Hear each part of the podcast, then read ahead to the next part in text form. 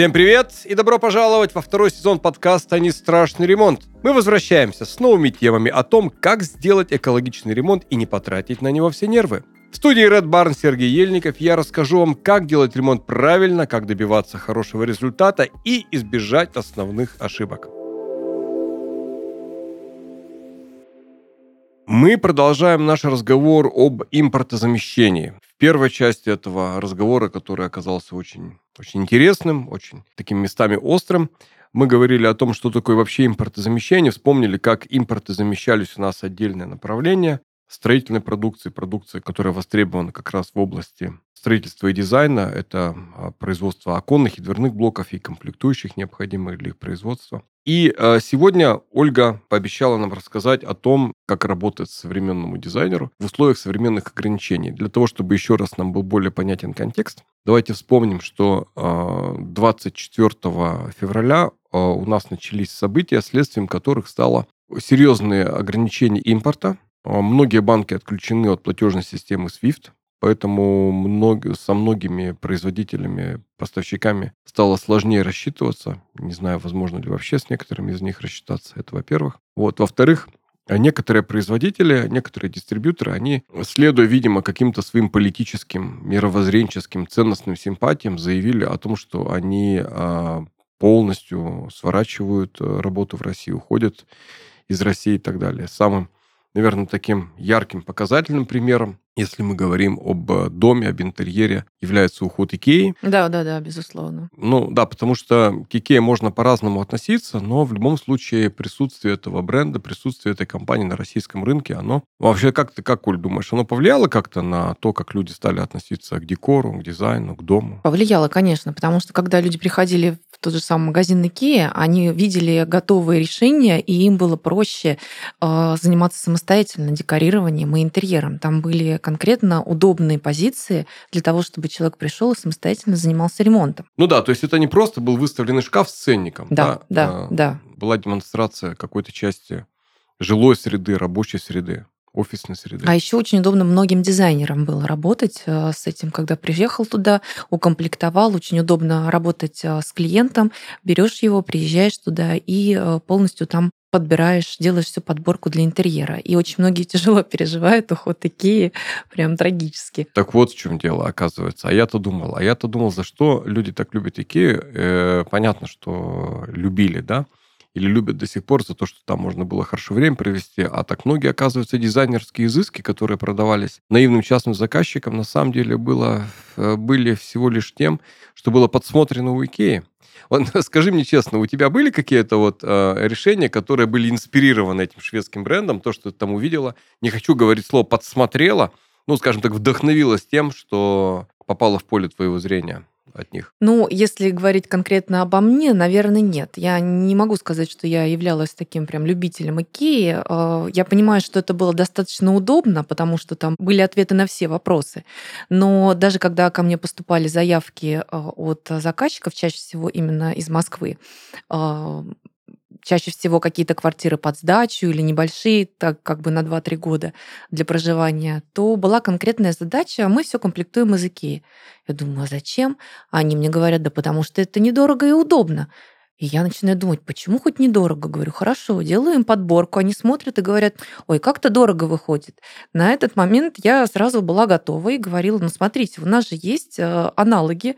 И показывала им примеры. И они говорили, да, ну давайте так, это выходит действительно дешевле. Почему-то сложился миф, что в Икее все быстро и недорого. Но это не так. Ну, здесь я с тобой соглашусь, потому что, а, потому что вот мой опыт показывал, что я в Икее практически никогда, например, мебель не покупал. То есть я, если я сравнивал мебель Икеи там, с какой-то другой мебелью, ну, за исключением, может быть, корпусной мебели, за исключением там шкафов, то вот все, что касается мягкой мебели, я сравнивал, ну, вот с тем, что предлагали дилеры там наших отечественных э, местных производителей вот, в округе, да. И да, я обнаруживал, что, строго говоря, а, можно было купить дешевле, э, дешевле и Ну и не качественнее.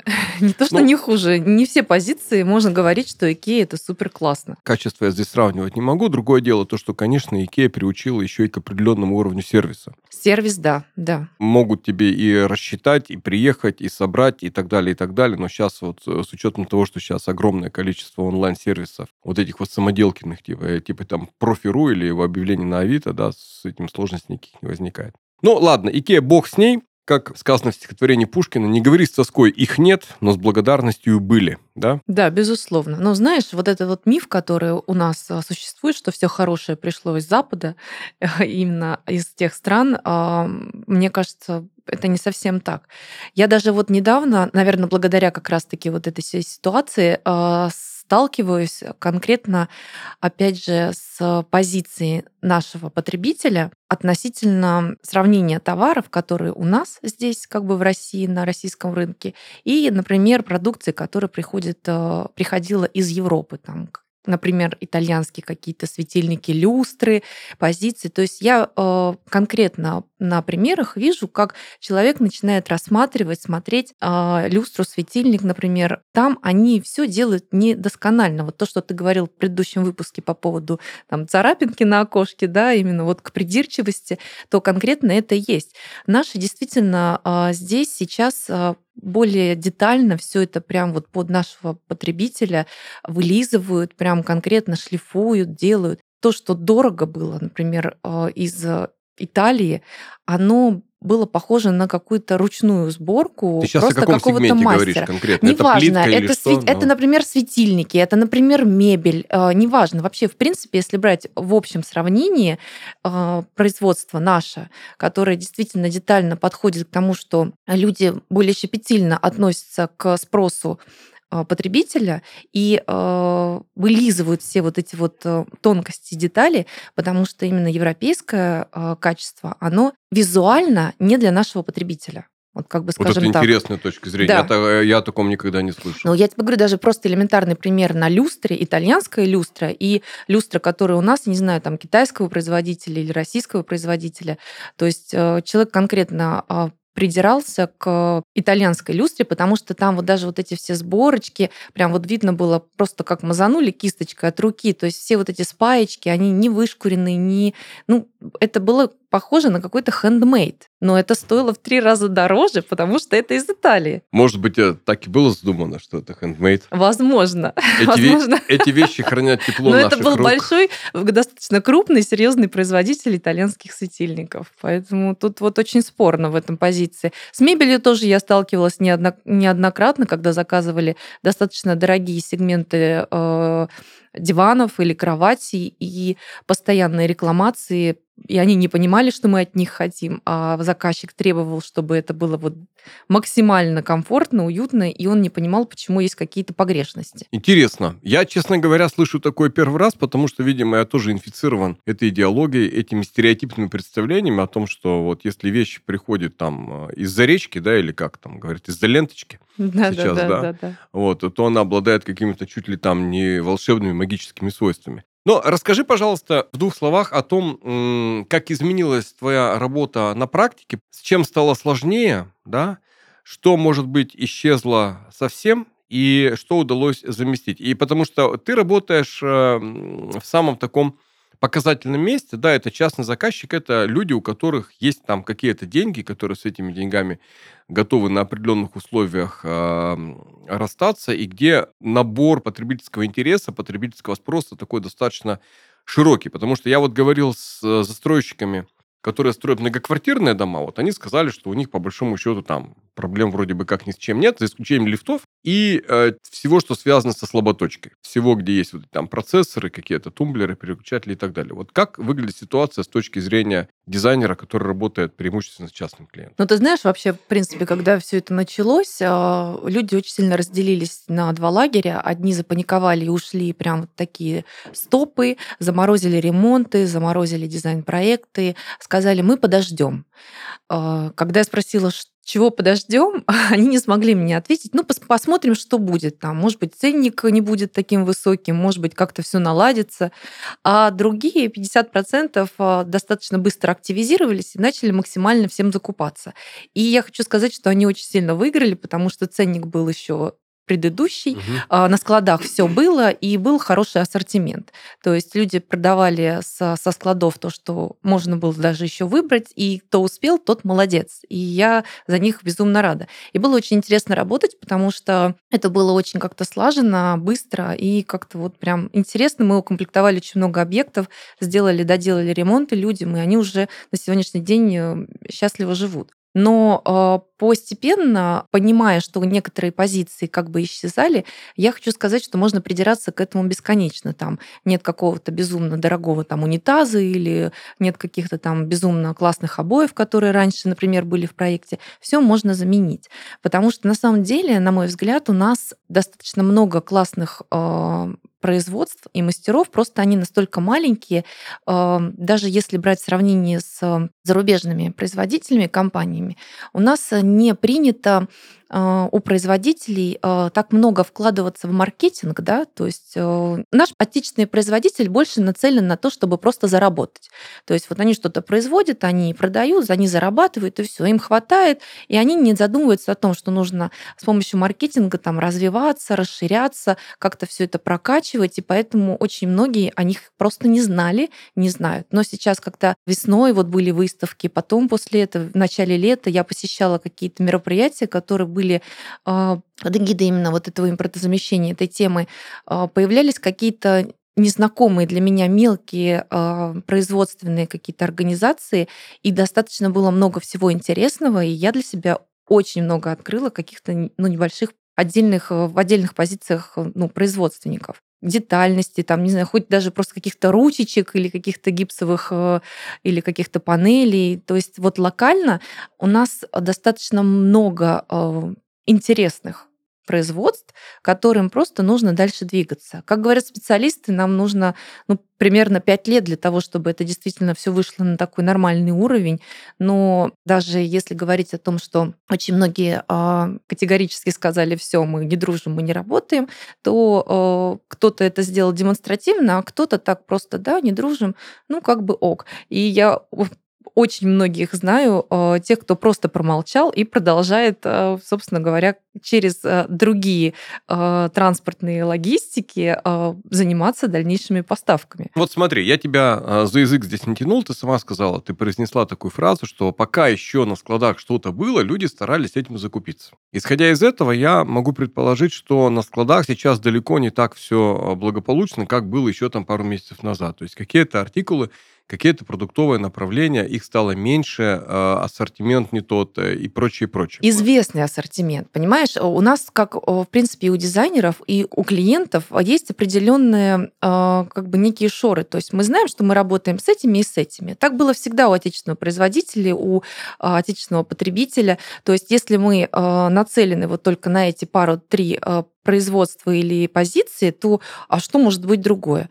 То есть на складах исчезли те позиции и те поставщики, те производители, к которым мы просто тупо привыкли, которые были распиарены и все. То есть речь идет об этом. Они быстро скупили то, в чем они разбирались. Но если говорить более конкретно, я не прошу тебя называть, э, называть какие-то бренды. Представь, что мы с тобой делали проект, например, для моей квартиры. Угу. И мы его делали там, не знаю, в декабре-январе на перепутье там 21-22 года. И ты запроектировала туда, ты же проект... когда ты проектируешь, ты ведь уже... Я уже... закладываю конкретные позиции. Ты закладываешь конкретные да. позиции. Вот он конкретный унитаз, вот этот потолочный светильник, вот там, я не знаю, что-то, прикроватная тумбочка и так далее, и так далее. И, насколько я знаю, поправь меня, дизайнер, он рисует не просто какую-то абстрактную прикроватную тумбочку, он уже, э, ну, как бы, или нет, или о, о, ты, ты уже делаешь либо какой-то конкретный артикул. Да, либо мы закладываем конкретный артикул, либо же мы закладываем, э, придумываем то, что можно сделать индивидуально под заказ. Допустим, мы делаем такой проект, и э, ты его наполняешь определенным содержанием, и исходишь из того, что все, что ты в этот проект включила, я смогу там, или мы с тобой вместе сможем где-то купить. Потом проходит какой-то месяц, и э, что с этим проектом? Понятно, что кардинально он не меняется. В любом случае стены, в любом случае потолок, в любом случае вот э, как бы основные элементы квартиры, они, они остаются.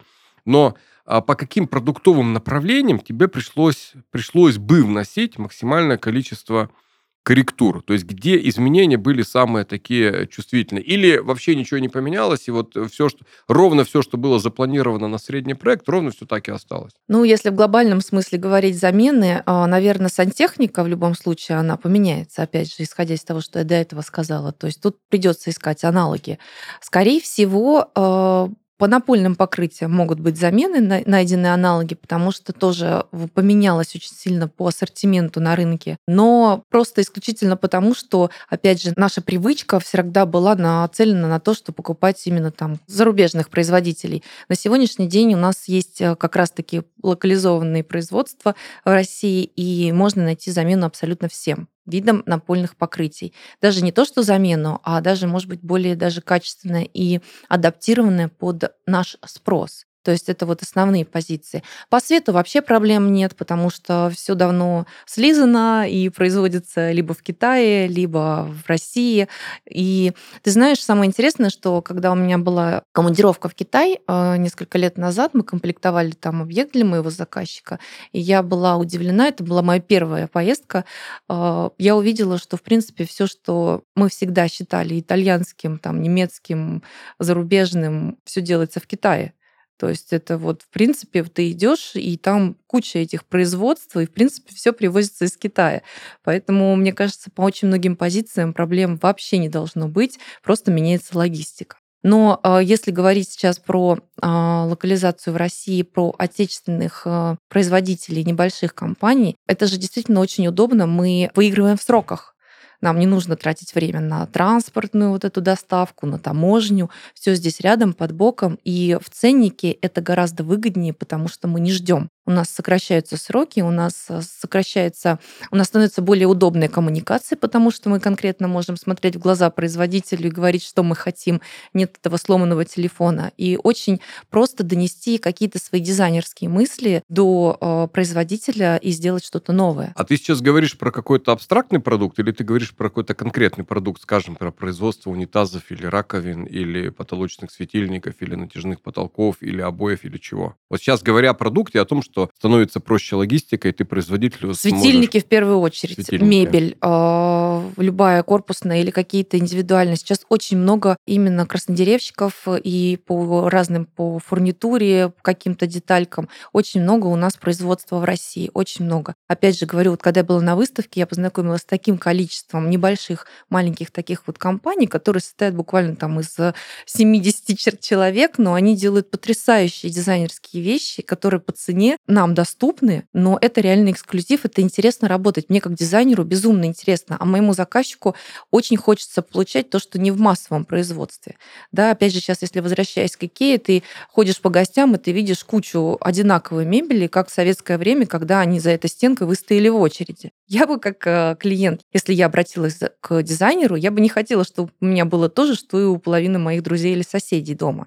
Это все таки хочется приобретать именно индивидуальные какие-то дизайнерские позиции, и чтобы, если я заплатила за дизайн-проект, у меня действительно было красиво и именно мое, под меня адаптировано. Но э, не говоришь ли ты в данном случае в основном все-таки о каком-то премиальном сегменте, о, лю- о людях с большими деньгами, потому что ну, средняя семья, может ли она позволить себе, ну, не знаю, там, дизайнерский шкаф? А для нее, может быть, вполне хватит шкафа, который сделан промышленным способом, те, которые в Икее продавали, нет? Нет, нет. Я говорю конкретно именно о среднем сегменте. Премиальный он был всегда э, эксклюзивным, да, там просто немножечко усложняется сама детальность и декоративность. Да, в этом случае просто немножечко повышается, ну, где-то не немножечко, повышается качество и сложность материалов. То есть там, к примеру, шпон, там, я не знаю, какие-то прям индивидуальные, покрытые там латунью, то есть шлифовка, то есть все именно более сложное и детализированное, конечно же, сегмент, э, ценовой сегмент повышается. Но даже в среднем сегменте, а, когда заказывают дизайн-проекты, мы сами придумываем, сами рисуем, и нам это делают. Слушай, ну а нет ли проблем? Опять, я просто, это не мое мнение, я просто воспроизведу то, что мне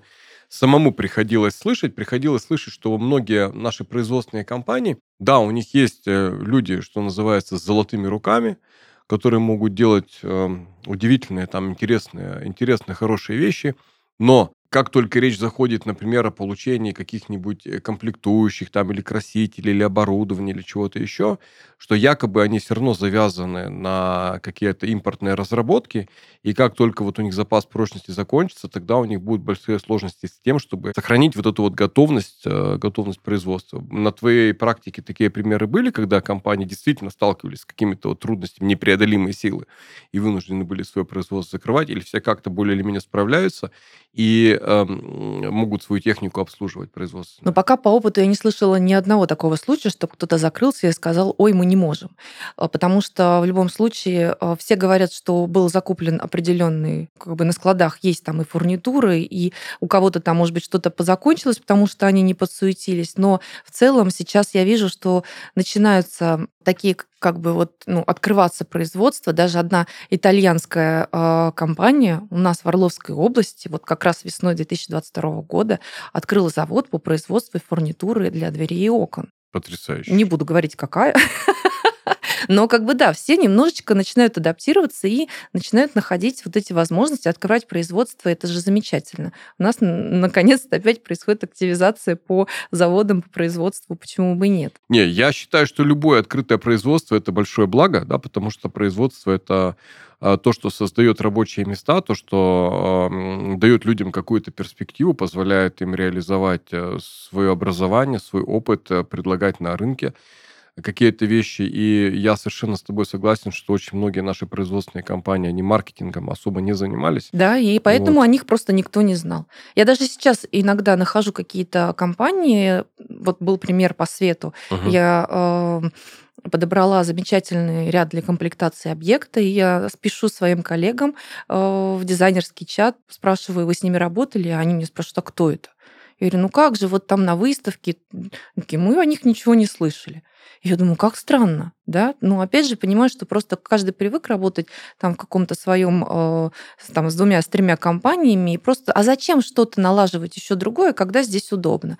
Вот по этому принципу сейчас просто все начинают открывать глаза и знакомиться со всеми остальными. Если э, то, что есть сейчас, и то, что будет в перспективе ближайших лет, оно действительно способно удовлетворить, э, скажем так, средний спрос, который есть со стороны среднего заказчика, то это можно только приветствовать. Если я тебя правильно понял, то в жизни в представлениях, в возможностях а, человека, который строит дом или делает ремонт, или делает дизайн-проект для своего дома, для него по большому счету ничего кардинально не изменилось. То есть поскольку экономика остается рыночной, и поскольку на эконом... в эту экономику включено достаточно большое количество продавцов, для которых главное продать свой товар, произвести и продать свой товар, и они будут искать для этого а, другие пути, то уход ряда крупных э, дистрибьюторов или торговых марок, он будет компенсирован как раз э, возможностями, которые открываются для вот этих небольших производителей и малоизвестных э, дистрибьюторских сетей. Да? да, да. Я думаю, что проблема больше будет, наверное, если сейчас прям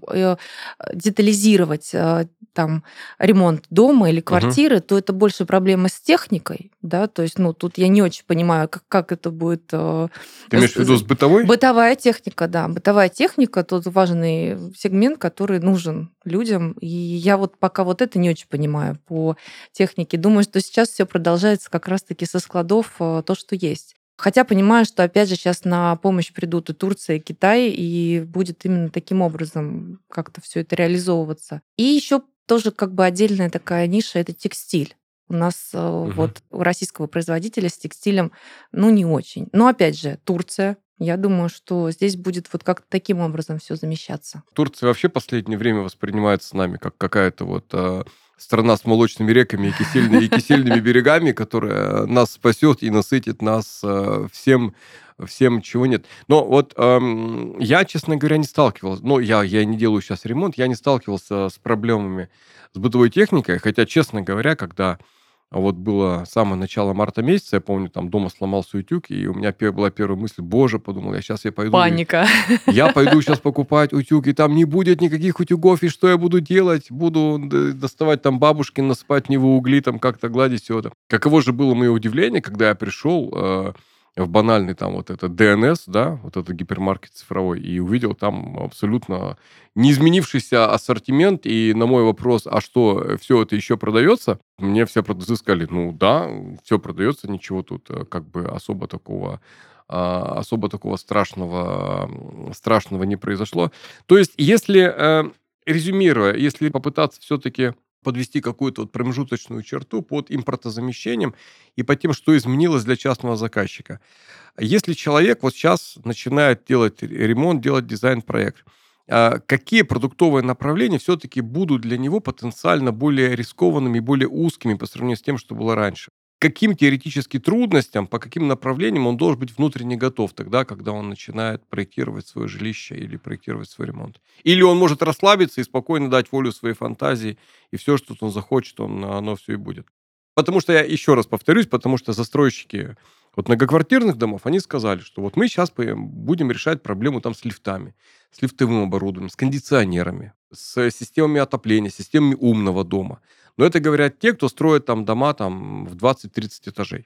А если я делаю просто вот ремонт в своей квартире, вот где мне стоит напрячься и включить своего внутреннего цензора для того, чтобы понять, что, ага, вот здесь мне, возможно, придется там потерпеть. Здесь там поспрашивать, может быть, тех, кто сохранил связи там с какими-то другими странами или чем-то еще. Вот есть ли какие-то места, которые ты бы как специалист назвала узкими или потенциально проблемными? Ну, напрягаться тебе как клиенту нужно исключительно только для того, чтобы довериться профессионалам, потому что, да, заказав дизайн-проект, э, попросить именно сделать полноценную комплектацию и подстроиться под то, что сейчас происходит, э, это работа людей с опытом, это работа профессионала, потому что даже я сейчас э, действительно очень грамотно лавирую во всем этом, и я понимаю, где что чем заменить и что можно предложить. Вот, наверное, тебе как потребителю будет сложно, потому что нужно придумать, где брать технику качественную, которая тебе прослужит долго, потому что техника — это важный сегмент, сантехника — это важный сегмент, то, что должно служить действительно качественно и долго. По всем остальным позициям вообще нет проблем, все это можно заменить, э, придумать, подобрать, и будет классно. Ну, понятно. То есть получается, что у нас есть вот эти палочки-выручалочки в виде э, тех стран, которые, э, скажем так, присоединились к санкциям не в полной мере, либо игнорируют их вовсе, такие как Китай, например, такие как Турция, э, такие как, э, ну, те страны, через которые там может идти какой-то там параллельный серый импорт, да, это вот одна история, да, вот обходная. Второе – это то, что э, на фоне снижения активности некоторых дистрибьюторов, некоторых ритейлеров э, открылись новые возможности для местных производителей. Да, да, да. Но, кстати, вот ты сказала, что они не занимались маркетингом, а для, до них вообще доходит необходимость того, что этим надо заниматься? Или они продолжают вот э, зарабатывать деньги для того, чтобы покрыть свои потребности здесь и теперь, думают о развитии производства, но не о нейминге, о новой упаковке, не о чем-то таком связанном с У нас просто это было не принято. Это, знаешь, как это из, из области «а зачем, если и так и есть работа?» да. да. А зачем напрягаться, если и так все налажено? Я думаю, что вот именно как раз-таки в сегменте какого-то люкса, небольшим каким-то компаниям, производителям, им напрягаться не надо, у них есть свой сегмент, и им не нужно заниматься вот этим вот маркетингом и развитием, потому что что они работают конкретно нацеленные на детальность. А всем остальным просто нужно это понимать и заниматься дальше развитием. Тем более, что сейчас есть такая возможность, и я знаю, что государство очень сильно поддерживает как раз-таки производство, наше российское производство, инвестируя и да, дают им как раз-таки возможность э, сейчас э, как следует заниматься маркетингом, продвижением, расширением как раз-таки. Ну, я слышал такое вот э, по поводу IT, да, по поводу IT-разработок, ну, в принципе, разработка нового продукта, неважно, это что это или новая столешница, или это новый программный продукт, это с точки зрения вот функционала и э, содержания деятельности, это примерно одно и то же. Это проектная деятельность по созданию чего-то чего-то нового. Да, и да, я не знаю конкретных мер э, к стыду то есть я не буду отрицать, не буду говорить, что этих мер по поддержке их нету, наверное, они есть, по, в области IT они есть совершенно точно. Вот, и если, конечно, у нас э, это даст возможность формироваться новому промышленному классу, новому производственному классу, это, конечно же, большое, большое благо. Хотя я продолжаю придерживаться такой точки зрения, что для того, чтобы вырастить свой класс производства, совсем не обязательно подвергать э, свою экономику таким вот стрессам. Да, ну да. Ну, хотя здесь, э, здесь по-разному. Здесь же есть, эм, есть вот эта вот теория биогенных стимуляторов, да, о том, что живой организм, когда он попадает в экстремальную какую-то ситуацию, он начинает выделять такие вещества, которые резко повышают его адаптивную способность. То есть, грубо да. говоря, там убегает медведя, ты можешь перепрыгнуть э, через такую канаву, которая ты в спокойном пешем состоянии даже не подойдешь, да, и не, не будешь даже о том, чтобы через нее перепрыгивать. И, может быть, действительно, эта стрессовая ситуация, она отчасти будет стимулировать вот появление как раз таких, э, таких структур, таких вещей, таких проектов, вот, до которых бы вот в нормальной, скажем так, спокойной жизни, может быть, руки не дошли. Оставляя за скобками вопрос, насколько это хорошо и насколько это плохо, это вот новая реальность, в которой мы существуем. Итого, хотите делать ремонт, делайте ремонт.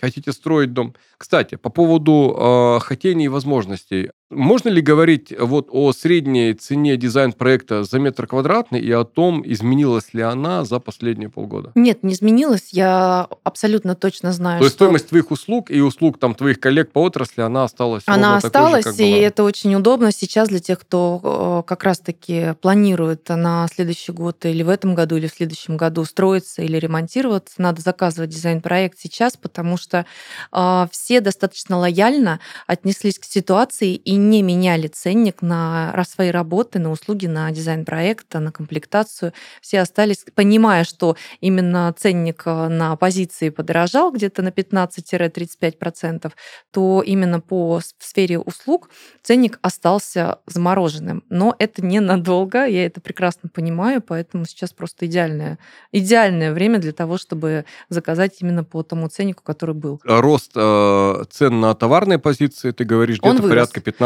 15-30%. Да, вот именно угу. когда-то вот после февраля он сильно скаканул, он вырос, но за последний, наверное, месяц-полтора он начал снижаться прям видимо, ощутимо стал снижаться по многим позициям. И я даже обзванивала тех заказчиков, которые ушли как раз-таки в стоп, заморозили свои ремонты, и я им сообщила, все, друзья, пора, надо двигаться, все стало лучше. Ольга, большое спасибо. На самом деле я очень приятно удивлен тем, что я тебя сегодня услышал, потому что а, вот этот вот а, плач, стенание, посыпание головы пеплом по поводу того, что жизнь кончилась и непонятно, как жить дальше, это уже от всего этого устаешь. При том, что я продолжаю оставаться сторонником так называемого фритрейдерства, да, то есть я считаю, что особенно если мы говорим об игре там, в долгосрочной перспективе, э, успешная экономика может быть только глобальной, только открытая, что ни в коем случае не отменяет приоритетов промышленной политики по созданию в России сильного промышленного класса. Да, сильного промышленного класса, а производители, которые и производством занимаются, и маркетингом занимаются, потому что они являются драйверами настоящего экономического роста, который в долгосрочной перспективе может быть очень таким хорошим и стабильным,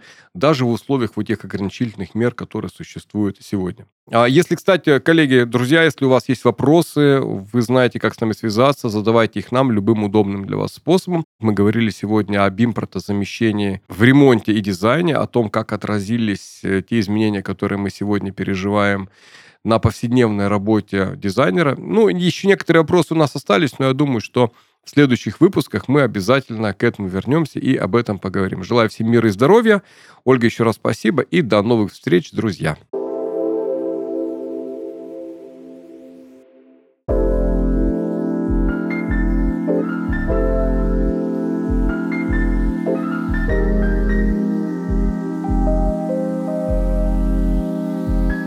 Это был подкаст «Не страшный ремонт». Не забудьте подписаться на нас, чтобы не пропустить следующие выпуски. До новых встреч!